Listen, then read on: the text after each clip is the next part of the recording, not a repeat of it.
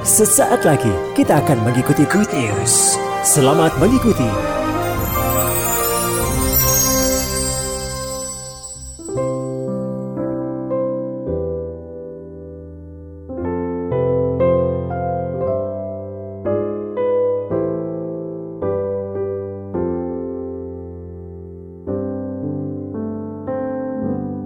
Tuhan, shalom. Sekali lagi semangat ya. Shalom. Haleluya. Puji Tuhan. Kita percaya penyertaan pemeliharaan Tuhan itu luar biasa. Dahsyat dan sempurna. Yang percaya katakan amin, saudara. Mari beri tepuk tangan yang meriah bagi Tuhan kita. Puji nama Tuhan. Nah, Bapak Ibu Saudara, hari ini saya akan melanjutkan kembali eh, khotbah yang diambil dari Markus pasal yang ketujuh. Ya, Markus pasal yang ketujuh. Kemarin saya menyampaikan tentang beriman dalam anugerahnya, ya, beriman dalam anugerah Kristus itu diambil dari Markus pasal yang ketujuh ayat yang ke dua puluh empat, ya. Itu bicara tentang seorang wanita, seorang ibu yang anaknya kerasukan setan, dan ibu ini asli aslinya bukan orang Yahudi, dia dari Sirofenisia. Kalau saudara lihat di ayat yang ke dua puluh empat itu, ya, anaknya ini kerasukan roh jahat, ya, kerasukan roh jahat. Dan kita tahu bahwa Bapak Ibu Saudara, ketika itu Tuhan itu kebanyakan melayani di daerah Galilea, di tempat orang-orang Yahudi. Ya, tapi pada satu saat, pada satu masa, di ayat yang ke dua puluh empat di sana dikatakan Yesus berangkat dari situ dan pergi ke daerah Tirus. Ya, daerah Tirus itu bersebelahan dengan Yudea. Ya, artinya apa? Itu daerah di mana orang yang tinggal di situ kebanyakan bukan orang Yahudi. Dan wanita ini tahu betul, sadar betul bahwa dia tidak layak untuk bicara, ya, dengan seorang rabi Yahudi, ya, ahli-ahli kitab atau uh, orang-orang uh, apa, ahli-ahli agama atau hukum Taurat, saudara, orang-orang Farisi, ya, mereka mengerti betul. Makanya waktu itu percakapan Yesus dengan wanita Samaria, ya, di pinggir sumur itu, itu pun juga mengundang kontroversial. Kenapa? Karena tidak wajar bagi orang Yahudi untuk berbicara dengan orang lain di luar Yahudi, apalagi dia ini tokoh agama. Tapi apa yang terjadi Bapak Ibu Saudara, justru ketika di Tirus ini dan ketika interaksi itu berlangsung, pertemuan itu berlangsung, Tuhan menyembuhkan, memulihkan anak yang kerasukan setan, yang notabene ini tidak layak untuk menerima anugerah, tapi toh Tuhan melakukan mujizatnya. Saya percaya hari ini Bapak Ibu Saudara yang dikasihi Tuhan, kita penuh dengan ucapan syukur, mengetahui bahwa dulu kita jauh, hari ini kita dekat. Amin Bapak Ibu Saudara. Dulu kita gak layak terima anugerahnya, hari ini saudara ada di dalam anugerah Kristus. Oleh karena itu saudara, saya mau lanjutkan, ya, pembacaan ayat firman Tuhan ini. Ya, kita akan membaca di dalam Markus pasal yang ketujuh ayat yang ke tiga puluh satu sampai ayatnya yang ke tiga puluh tujuh. Ya, jadi setelah selesai urusannya dengan wanita Sirofenisia ini, hari ini kita melanjutkan, saya beri judul Yesus mengenal dan melayani kebutuhan kita. Ayat tiga puluh satu saudara, saya baca atau kita membacanya bersama-sama, ya, dengan suara lantang, iman timbul dari pendengaran, pendengaran akan firman Kristus. Markus tujuh ayat tiga puluh satu, satu, dua, tiga. Kemudian Yesus meninggalkan pula daerah Tirus dan dengan melalui Sidon pergi ke Danau Galilea di tengah-tengah daerah Dekapolis. Di situ orang membawa kepadanya seorang yang tuli dan yang gagap, dan memohon kepadanya supaya ia meletakkan tangannya atas orang itu. Dan sesudah Yesus memisahkan dia dari orang banyak, sehingga mereka sendirian, ia memasukkan jarinya ke telinga orang itu, lalu ia meludah dan meraba lidah orang itu. tiga puluh empat. Kemudian sambil menengadah ke langit, Yesus menarik nafas dan berkata kepadanya apa? Efata, artinya terbukalah. Maka terbukalah telinga orang itu, dan seketika itu terlepas pulalah pengikat lidahnya, lalu ia berkata-kata dengan baik. Yesus berpesan kepada orang-orang yang ada di situ supaya jangan menceritakannya kepada siapapun juga, Tetapi makin dilarangnya mereka, makin luas mereka memberitakannya. tiga puluh tujuh, mereka takjub dan tercengang dan berkata, ia menjadikan segala-galanya baik, yang tuli dijadikannya mendengar, yang bisu dijadikannya berkata-kata. Mari yang percaya katakan amin. Tuhan membuat segalanya baik. Ayo beri tepuk tangan yang meriah bagi Tuhan kita. Nah, Bapak Ibu Saudara yang dikasih Tuhan, kita membahas satu persatu apa yang terjadi. Sekali lagi, setelah beres dengan satu wanita, ya, dia bertemu dengan orang yang bisu dan tuli, orang yang gagap di situ dikatakan. Ya, nah Bapak Ibu Saudara, di perikop bacaan ini Saudara perhatikan, ada hal-hal yang kecil tapi spesifik yang Saudara perlu pelajari. Yang pertama Bapak Ibu Saudara, Tuhan itu bisa gunakan berbagai cara untuk dapat menjawab kebutuhan kita yang paling dalam. Yang percaya katakan amin. Mungkin bahkan orang-orang terdekatmu, enggak, engkau enggak merasa mereka mengerti Saudara. Mungkin bahkan istri, suami, orang tua, anak, Saudara merasa mereka tidak ngerti, Saudara. Tapi hari ini kita belajar bahwa Tuhan bisa gunakan berbagai macam cara untuk menjawab kebutuhan kita yang paling dalam. Yesus mengerti perasaan dan pengalaman yang Saudara masing-masing alami. Dari mana kita tahu Bapak Ibu Saudara? Yuk kita lihat di sana di ayat yang ke tiga puluh tiga, Saudara. Ayat yang ke tiga puluh tiga. Di situ dikatakan demikian. Ya, kita baca ya, satu, dua, tiga. Dan sesudah Yesus apa? Memisahkan dia dari orang banyak sehingga mereka apa? Sendirian. Sampai di situ dulu.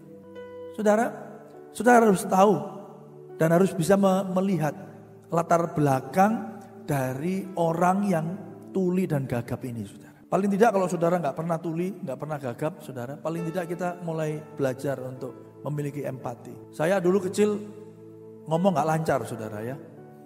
Kalau dikatakan gagapnya level sepuluh gitu ya enggak, Saudara. Tapi di dalam tekanan-tekanan, dalam kondisi-kondisi tertentu, ya ngomong itu gak bisa lancar. Dan itu sering, dan itu cukup mengkhawatirkan. Paling tidak buat saya ya, waktu itu masih S D, Saudara. Jadi Saudara, kita bisa lihat kondisi keadaan orang yang tuli dan gagap ini. Saudara, itu gak gampang. Selama hidupnya bisa jadi dia diolok-olok. Ya, dia dipisahkan. Dia diperlakukan secara khusus. Kenapa? Karena orang gak bisa ngomong seperti yang lain, benar gak? Kalau ada orang tuli, orang Mohon maaf, orang yang bisu, bahkan orang yang buta, Saudara, harus dituntun. Saudara, ada memang orang-orang yang buta, very independent, sangat mandiri. Apalagi kalau memang fasilitas urban atau kota itu sudah sangat mendukung. Saudara, bisa pergi kemana saja. Ya Saudara, ya, termasuk kalau ada di trotoar, kalau sudah perhatikan di Surabaya ini pun juga berusaha untuk meniru, meniru itu walaupun belum sempurna. Itu ada Ada di pavingnya itu, ya. Kalau Saudara lihat di paving-paving di kota itu, ya selalu ada ada ada tiles, ada keramik yang berbeda. Ya, itu kalau Saudara ikuti, maksudnya buat apa ya? Kok nggak rata ini kok terus itu? Itu untuk menuntun mereka yang memang short sighted, yang buram matanya atau yang bahkan buta. Ya. Dan itu kalau ngikutin itu terus, artinya ya bisa tahu, bisa sampai ke arah tujuannya. Masalahnya di sini bangun tiba-tiba seret, berhenti terus ada lubang gede gitu. Saya bisa bayangin itu kalau orang buta beneran ngikuti itu, percaya mak jebyur gitu, Saudara ya. Kalau enggak tiba-tiba ada tiang listrik gitu ya. Saudara, ini gimana ini bangunnya? Nah, Saudara, tapi orang ini tuli, orang ini gagap. Saudara, dan Tuhan dengan dengan Dengan pekanya, dia katakan apa di situ di, diceritakan, memisahkan dia dari orang banyak. Saudara, saya percaya Tuhan itu berkuasa. Yang percaya katakan amin, Saudara. Dia ngomong aja langsung bisa sembuh nggak? Bisa. Tetapi di dalam setiap setiap uh, situasi Tuhan punya metodenya sendiri-sendiri. Dia tahu kepada siapa dia berbicara. Saudara, tidak selamanya dalam dalam pembacaan kitab kita tentang mujizat, tidak selamanya, tidak semua orang yang mau disembuhkan Tuhan dipisahkan, betul? Ada yang Tuhan ngomong langsung sembuh, sembuh. Bahkan ada orang, ada yang ada Tuhan bercakap-cakap dengan wanita yang mau di apa, eh, yang ditemukan bersalah karena bersinah, saudara. Dia ngomong di depan banyak orang, betul nggak? Siapa yang nggak berdosa lempari dia pertama kali. Berarti itu orang banyak kan dengerin kan? Tapi dalam kasus ini dipisahin, sehingga mereka sendirian, berdua sendirian. Mungkin bisa jadi ada murid-murid yang tidak dituliskan di sana. Tetapi ada satu tindakan, ada kepekaan yang menunjukkan begini loh Bapak Ibu Saudara, bahwa Tuhan yang saudara dan saya sembah, Dia mengerti secara pribadi kebutuhan setiap kita. Mari beri tepuk tangan yang meriah bagi Tuhan kita. Dia tahu betul apa yang kau butuhkan. Dia tahu, Dia bukan Allah yang generik. Oh, udah, ini sakit semua, mana yang sakit flu, udah sembuhkan gitu. Enggak. Every one of you, setiap kita, Dia rindu saudara menyadari bahwa saudara berharga di matanya. Tuhan mau menyatakan bahwa Yesus itu fokus dan memperhatikan, memperhatikan orang yang tuli dan gagap ini. Dan mengambil waktu dengannya. He took the time. Dia stop, dia berhenti saudara. Bagaimana dengan saudara dan saya? Hari ini apapun kegelisahan saudara, apapun kekhawatiran saudara, permasalahan saudara, saudara merasa tidak diterima, saudara merasa tidak dapat, tidak ada orang yang bisa mengerti saudara, saudara merasa kebutuhan saudara ada yang belum dipenuhi. Saya mau katakan ada satu pribadi yang mengerti apa yang engkau sedang rasakan hari ini. Mungkin orang-orang di sekitar saudara nggak ngerti, bahkan orang-orang yang paling dekat dengan saudara. Ngapain sih kamu kayak gitu aja kok? Apa namanya uh, ngomel? Tapi saya mau kasih tahu Bapak Ibu Saudara, hari ini Dia yang disebut penasehat ajaib itu ada bersama dengan saudara. Amin Bapak Ibu Saudara. Saudara, Charles Spurgeon dengan indah menuliskannya seperti ini Bapak Ibu Saudara. Kita ini tidak akan pernah menyadari betapa berharganya Sang Pencipta sampai kita menyadari kekosongan dari segala sesuatu. Nothing teaches us about the preciousness of the Creator as much as when we learn the emptiness of everything else. Saudara, saudara tidak akan pernah memahami betapa berharganya Tuhan sampai saudara begini, saudara menyadari bahwa di luar Tuhan itu semuanya kosong dan sia-sia. Halo? Kenapa banyak orang akhirnya tidak puas dengan keadaan, tidak puas dengan dirinya, tidak puas dengan pekerjaannya, tidak puas dengan keluarganya, tidak puas dengan istrinya, dengan suaminya. Kenapa? Karena mereka berharap, mereka menganggap itu adalah hal-hal yang berharga yang bisa membuat mereka bahagia. Sampai saudara ada pada satu titik bahwa yes, hanya Tuhan yang precious, hanya Tuhan yang berharga. Sampai engkau menyadari bahwa Tuhan itu adalah satu-satunya pribadi yang berharga, yang mengerti kebutuhan saudara. Saudara, saya mau kasih tahu, ini perjalanan. Saya tahu kita belum sempurna, tapi kita selalu, selalu diubahkan Tuhan. Yang percaya katakan amin. Rindukan ini di dalam segala perkara. Saya percaya Bapak Ibu Saudara, kita tidak akan pernah menyadari betapa berharganya Sang Pencipta sampai kita menyadari kekosongan dari segala sesuatu. Sama kan?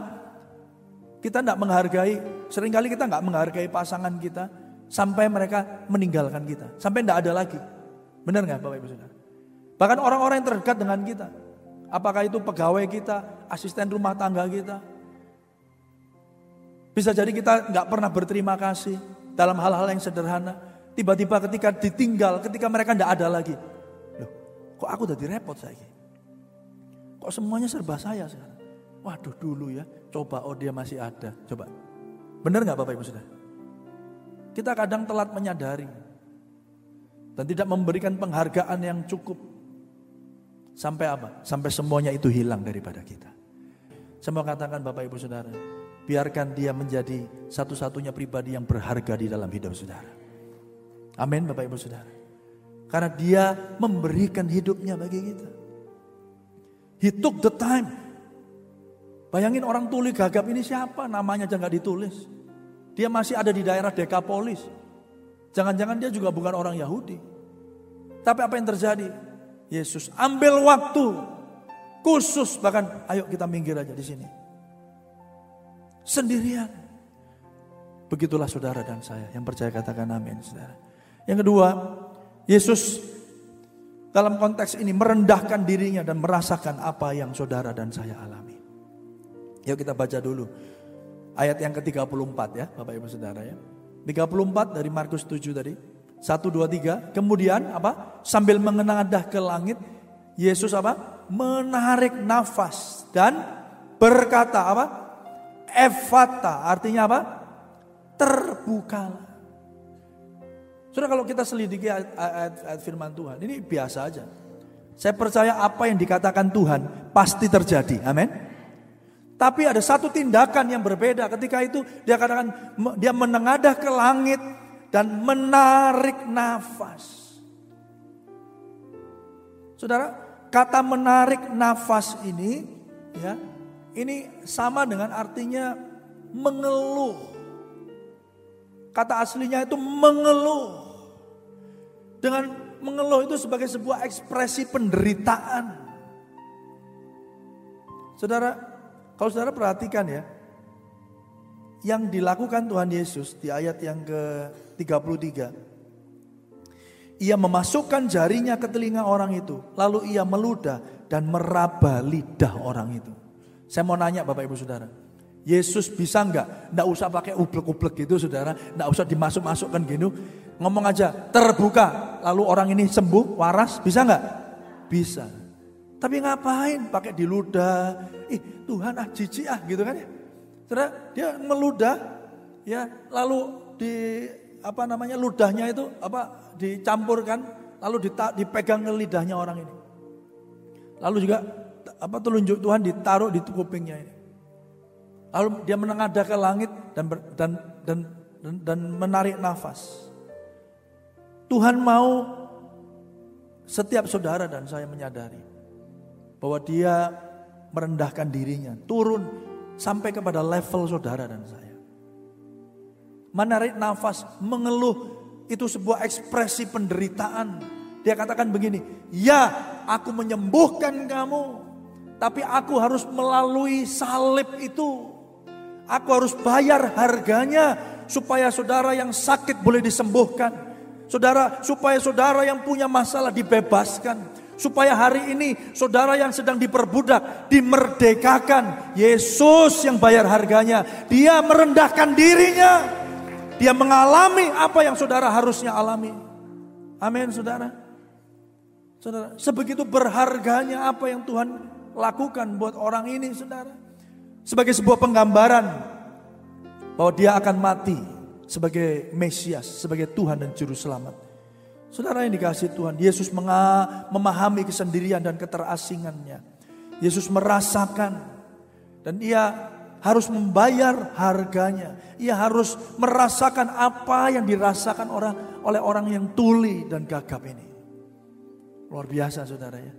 Jadi hari ini Bapak Ibu Saudara, jangan gampang mengeluh. Amin saudara. Jangan gampang bersungut-sungut. Tuhan hadir, Tuhan ada buat saudara. Sesulit-sulitnya apapun permasalahan saudara, setakut-takutnya apa saudara, perasaan saudara hari ini, percayalah bahwa Tuhan hadir. Tuhan merasakan apa yang saudara rasakan. Supaya apa? Supaya saudara dimerdekakan. Ayo beri tepuk tangan yang meriah bagi Tuhan kita. Saudara yang dikasihi Tuhan, oleh karena itu Bapak Ibu, menarik nafas, mengeluh sebagai sebuah ekspresi penderitaan, harga yang Yesus harus bayar. Luar biasa ya, dari cerita yang sederhana kita ini, kita ini semakin mengerti siapa Tuhan yang saudara dan saya sembah. Dia bukan hanya Tuhan yang dari tahtanya ngomong, hei sembuh kamu, hei bebas kamu. No, He feels you. Dia merasakan apa yang saudara rasakan. Dia memahami Kesendirian saudara. Ketertolakan saudara. Banyak orang hidupnya berusaha untuk diterima. Banyak orang hidupnya berusaha untuk dapat diakui. Makanya mereka berusaha sedemikian rupa. Dapatkan prestasi. Dapatkan ini dan itu. Saudara. Saudara yang dikasih Tuhan. Tapi dalam hal ini Yesus dapat merasakan apa yang orang tuli dan gagap ini rasakan. Berikutnya yang ketiga saudara. Yesus membuktikan dia ini berkuasa. Dan dialah Raja yang dijanjikan. Yang percaya katakan amin. Dia Raja yang dijanjikan. Yuk kita lihat saudara di Markus pasal yang ketujuh tiga puluh empat. Tadi kita udah baca ya. Efata artinya apa? Terbukalah. Dia buat mujizat itu gak pakai jampi-jampi saudara. Dan dia gak berdoa. Demi dewa yang hidup, dewa air, dewa hutan, dewa gitu. Enggak saudara. Dia ngomong ini terbuka. Sama seperti ketika dia menenangkan badai dan angin ribut itu. Tenanglah, benar gak Bapak Ibu Saudara? Dia gak pakai hokus-pokus, dia gak pakai mantra saudara. Dia gak pakai alat bantu, dia cuma ngomong. Dan apa yang disampaikan Tuhan, firman-Nya pasti terjadi. Dan biarlah ini jadi kekuatan setiap kita. Bahwa apa yang dijanjikan Tuhan. Apa yang telah difirmankan Tuhan. Pasti digenapinya. Mari beri tepuk tangan yang meriah bagi Tuhan kita. Amin saudara. Dia buktikan siapa dia. Dia tidak memakai kuasa orang lain. Untuk menyembuhkan orang ini. Dia memakai kuasanya sendiri. Tapi yang berikutnya Bapak Ibu Saudara. Ya, di situ dikatakan. Di Markus ini dituliskan. Ya, bahwa. Tuli dan gagap, ya kalau di situ ya dikatakan tuli dan gagap atau bisu, itu dalam bahasa Yunani-nya dikatakan begini, moklilalos. Dan moklilalos ini, kata moklilalos ini hanya ditemukan di satu perja- satu ayat perjanjian lama, yaitu di dalam Yesaya pasal yang ke tiga puluh lima, ayat yang keempat dan ayat yang kelima. Ayo kita baca ayatnya, saudara. Katakanlah kepada orang-orang yang tawar hati. Kuatkanlah hati, jangan takut, lihatlah Allahmu yang akan datang dengan pembalasan dan dengan ganjaran, dengan ganjaran Allah. Ia sendiri datang menyelamatkan kamu. Pada waktu itu apa? Mata orang-orang buta akan dicelikkan dan telinga orang-orang tuli akan dibuka. Nah, kata tuli, ya. Uh, Telinga orang tuli akan dibuka ini saudara. Moklilalos ini. Itu sama dengan apa yang dituliskan Markus. Di dalam Markus pasal yang ketujuh tadi. Seakan mau berkata begini Bapak Ibu Saudara. Bahwa orang Israel harusnya sadar. Kalau mereka melihat yang tuli mendengar. Yang bisu dapat berkata-kata. Yang buta melihat. Yang lumpuh berjalan. Sesungguhnya yang ada di depan mereka itu adalah Tuhan, adalah Juru Selamat, Mesias yang telah dijanjikan itu. Amin, saudara. Ini luar biasanya firman Tuhan. Sudah ditunjukkan begitu loh, saudara. Sampai hari ini ada begitu banyak orang yang tidak percaya. Yesus sudah hadir in flesh dalam daging, menggenapi Yesaya empat, eh, tiga puluh lima ayat empat sampai kelima tadi. Saudara, dia sendiri yang datang. Saudara yang dikasih Tuhan. Oleh karena itu hari ini ketika kita dibukakan hal ini, mari kita tidak ragu lagi. Yang percaya katakan amin. Hati kita diteguhkan oleh Tuhan. Sepanjang tahun dua ribu dua puluh tiga kita percaya pertolongan Tuhan nyata. Amin saudara. Dia Raja, dia yang sudah datang untuk menyelamatkan saudara dan saya. Dia Raja yang berkuasa datang ke dunia. Bukan untuk menguasainya. Melainkan untuk melayaninya. Tuhan tahu kebutuhan kita yang paling dasar. Dan dia memberikan Kristus sendiri bagi kita. Saudara yang dikasih Tuhan. Dunia sedang berupaya dengan segala cara. Untuk memenuhi kekosongan hati mereka. Tadi malam ada satu film yang diperankan oleh aktor Will Smith dan anaknya. Salah satu film klasik, film bagus, judulnya The Pursuit, The Pursuit of Happiness. Sebuah pengejaran akan kebahagiaan. Itu kan cerita manusia. Itu kan yang saudara dan saya temui di luar sana. Bagaimana orang merintis pekerjaan, ya, habis kuliah, cari kerja, lalu menikah, saudara. Kalau ditanya ngapain sih? Ya, saya mau cari bahagia, Pak. Dan mereka pikir mereka bisa menemukan itu semua di profesi mereka, di keluarga mereka, di anak-anak mereka, di hobi mereka. Dan saya mau kasih tahu saudara, bahwa mereka tidak pernah menemukannya. Mungkin senang, happy, oh ya happy, senang, ya. But the real happiness itu hanya ketika hati yang hatimu yang kosong itu diisi oleh pribadi, sang pencipta sendiri.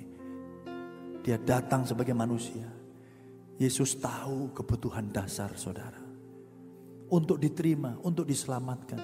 Dan dia memberikan yang terbaik, yaitu dirinya sendiri. Saudara yang dikasihi Tuhan, kita mencari penerimaan, pujian, melakukan dan berusaha meraih banyak hal demi memuaskan hati kita. Yang sesungguhnya hanya bisa diisi oleh Yesus Kristus saja. Makanya saudara kalau lihat lihat Instagram, saudara gak akan pernah puas. Saudara lihat sosial media, saudara lihat TikTok, saudara akan melihat kesia-siaan hidup. Orang itu sekarang jarinya bisa gini, gini-gini sendiri. Saya gak tahu, nanti lagi ngelindur saudara gini-gini. Kenapa? Itu scroll, scroll Scroll up, scroll up. Ngeliatin apa? Ngeliatin TikTok, ngeliatin Instagram. Dan saya mau kasih tahu, itu bisa berlangsung berjam-jam. Lalu apa yang sedang terjadi? Semua yang saudara lihat, itu saudara pikir itu menjadi standar baru yang saudara harus capai. Oh kok bagus ya, woi, lu orang ini kok putih ya, aku kok gak, gak putih ya, aku kok letek ya, ya apa caranya ya? Akhirnya apa? Shopping, ya, belanja online. Duh, orang ini kok gagahe, wih perutnya rek six pack, aku one pack, ya apa caranya ya? Cari alatnya, saudara beli, tapi gak pernah olahraga, sama aja. Olahraga gak harus mahal kan? Tapi apa? Semua industri, itu industri semua. Gadget yang saudara bawa ini, ini industri semua. Saudara, tanpa kita sadari kita jadi jadi konsumen, saudara. Nah, saya mau katakan Bapak Ibu Saudara, A. W. Tozer pernah berkata begini, God wants us to know that when we have Him, we have everything. Tozer katakan begini, Tuhan itu mau supaya saudara tahu, bahwa kalau saudara itu punya Tuhan, saudara punya segalanya. Amin, saudara. Dia raja yang berkuasa, datang bukan untuk menguasai kita, tetapi untuk melayani dunia ini. Anak manusia datang bukan untuk dilayani, tetapi untuk melayani. Tuhan tahu kebutuhan kita yang paling dasar, dan dia memberikan Kristus sendiri bagi saudara. Timothy Keller dia katakan begini, dia tidak datang untuk membawa hukuman Allah, dia datang untuk menanggungnya. Memang yang berdosa harus dihukum. Tapi Tuhan datang bukan untuk menghukum. Tapi dia datang untuk menanggung hukuman bagi saudara. Saudara, di atas salib Yesus merendahkan dirinya secara penuh. Agar kita yang bukan anak. Sadar gak sih kita ini? Kita ini bukan anak. Kita ini berdosa. Kita ini jauh, pemberontak. Tapi hari ini saudara, Yesus merendahkan dirinya di atas salib secara penuh agar saudara dan saya diadopsi dan dijadikan anaknya. So beautiful, betapa indahnya saudara. Yesus datang untuk menanggung konsekuensi dosa kita sehingga kita bisa hidup dalam damai sejahtera dengan Dia. Saya akan tutup dengan ini Bapak Ibu Saudara. Mari oleh karena itu kita hidup di dalam anugerahnya. Bukan berarti saudara tidak perlu bekerja. Tapi saudara tahu bahwa pekerjaan saudara tidak bisa membuat saudara bahagia. Hanya Tuhan yang bisa. Tapi kalau saudara bekerja sebagai luapan respon ucapan syukur saudara. Karena Tuhan sudah memberkati saudara. Yang percaya katakan amin. Dan melalui pekerjaan saudara, saudara bisa menjadi berkat bagi orang-orang yang lain. Amin saudara. Mari beri tepuk tangan yang meriah bagi Tuhan kita. Bukan lalu bukan lalu berarti saudara tidak perlu tidak perlu olahraga. Saudara perlu olahraga. Bukan berarti saudara tidak perlu melakukan hobi saudara. Saudara perlu lakukan hobi saudara. Tapi semuanya itu bukan dalam rangka supaya saudara bahagia. Tetapi saudara melakukannya karena saudara mengucap syukur. Karena waktu, karena hidup yang telah diberikan Tuhan kepada saudara. Dan melalui apa yang saudara kerjakan, orang boleh melihat Yesus Kristus itu bersinar terang dalam hidup saudara. Yang percaya katakan amin. Jadi aktivitasnya boleh sama Pak. Boleh sama Bu. Berarti kalau begitu enggak boleh ya pergi ke pasar. Boleh pergi ke pasar, siapa bilang? Justru harus. Kalau enggak kita makan apa? Boleh Pak jualan, boleh jualan, boleh bekerja, boleh bekerja. Saudara yang dikasihi Tuhan. Tapi bukan dalam rangka untuk mencari kebahagiaan. Karena engkau tidak akan menemukan kebahagiaan itu di situ. Kau hanya menemukan kebahagiaan di satu pribadi yang sudah menyerahkan nyawanya bagi setiap saudara. Dan ketika saudara tahu itu, saudara akan bekerja sedemikian rupa. Saudara akan melayani Tuhan dengan sedemikian rupa. Dan saya mendorong setiap jemaat, ayo masuk dalam pelayanan. Ayo masuk, bisa jadi usher, bisa jadi singers, bisa jadi apa, pemain musik, bisa jadi multimedia. Apapun yang saudara bisa. Saya mau katakan itu bukan milik saudara. Itu diberikan oleh Tuhan sebagai sebuah kesempatan kita untuk dapat memuliakan Tuhan dengan apa yang kita punya, dengan apa yang kita bisa. Biarlah namanya ditinggikan dan dipermuliakan. Mari hidup dalam anugerahnya. Yesus yang mengenal saudara, melayani kita. Yesus yang sama, yang memampukan kita untuk melakukan hal yang sama kepada Tuhan dan kepada sesama kita. Yang percaya katakan amin. Mari kita berdoa. Saya tahu beberapa dari kita hari-hari ini saudara merasa kosong, merasa empty, merasa tidak berarti. Hari ini ketika engkau merasa apa yang kau lakukan itu sia-sia, engkau mencari sesuatu dan kau nggak dapatkan itu. Mungkin kau dapat, mungkin kau punya omset meningkat, engkau mungkin diberkati limpah, engkau mungkin engkau mungkin dapat sesuatu yang kau cari hari ini. Tetapi setelah engkau mendapatkannya, engkau tidak mendapatkan damai sejahtera dan kebahagiaan itu. Hari ini kita diingatkan Tuhan bahwa itu semua ada di satu pribadi yang namanya Yesus Kristus Tuhan. Di atas salib Dia give up everything, Dia menyerahkan nyawanya. Dia melayani saudara. Dia turun sampai kepada level kita. Bahkan lebih lebih dalam lagi. Karena Dia tahu kebutuhan dasar yang saudara dan saya miliki. Dan Dia memberikannya bagi saudara. Saya rindu sebentar saya akan berdoa bagi saudara. Saudara yang merasa hari-hari ini saudara butuh Tuhan. Saudara mencari di tempat yang lain saudara tidak temukan. Tapi hari ini engkau menemukan kembali. Bahwa apa yang kau cari itu ada di dalam Tuhan. Jangan sampai kau kehilangan dan merasakan bahwa segala sesuatunya ternyata tidak berharga kecuali Tuhan. And it's gonna be too late, akan menjadi terlambat. Tapi hari ini saudara, kalau kau bergumul hari ini, mungkin beberapa dari kita bergumul dengan sakit penyakit.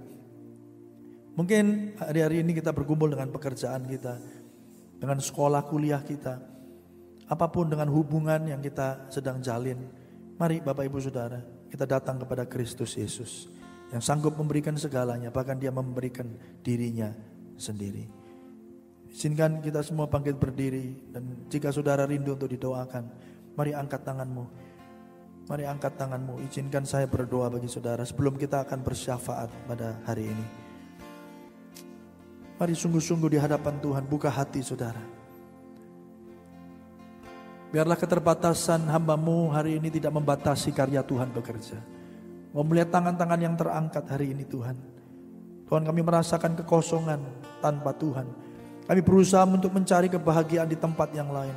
Di tempat pekerjaan kami, di keluarga kami, di pasangan kami. Dan kami tidak menemukannya. Kami selalu merasa kurang. Kami kecewa dan dikecewakan. Kami putus asa. Dan hari ini kami berdoa datang kepadamu Tuhan. Terima kasih bahwa Engkau telah memberikan bahkan nyawamu sendiri untuk mem- menutup kekosongan hati kami. Kebutuhan dasar dari setiap kami ya Tuhan. Kami telah diterima sepenuhnya. Kami telah dikasihi sepenuhnya. Bahkan Engkau mengambil waktu. Engkau memberikan waktumu bagi kami Tuhan. Engkau memberikan hidupmu bagi kami. Aku berdoa Tuhan, biar setiap kami yang mencari penerimaan hari ini mengalami penerimaan yang sejati dari Tuhan. Selama ini kami berusaha untuk menyenangkan banyak orang, supaya kami merasa bahagia, supaya kami merasa diterima Tuhan. Tapi biarlah hari ini Tuhan, kebahagiaan itu datang daripada Tuhan saja, yang menerima kami apa adanya, yang mengasihi kami, bahkan Tuhan Kau mati bagi kami ketika kami masih ada di dalam dosa. Tuhan berikan jamah setiap kami. Jamah Tuhan. Give us the fulfillment Lord. Kami berdoa. We will feel content. Kami puas di dalam Tuhan. Kami puas di dalam Tuhan. Christ is enough for me. Christ is enough for us.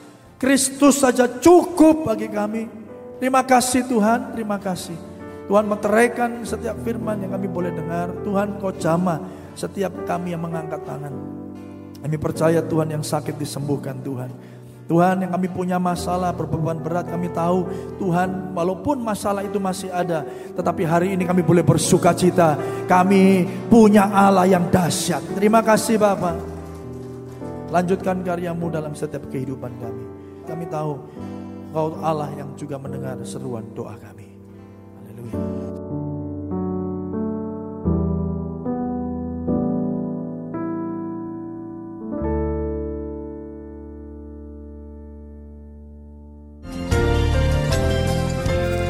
kasih untuk Anda yang telah mendengarkan program Good News yang dipersembahkan oleh Radio Sejahtera. Untuk Anda yang rindu mendapatkan layanan konseling dan dukungan doa, silakan menghubungi hotline nol delapan satu dua tiga tiga tiga tiga enam tiga sembilan dua. Para konselor dan para pendoa Diaspora Sejahtera Caring Ministry siap untuk melayani Anda.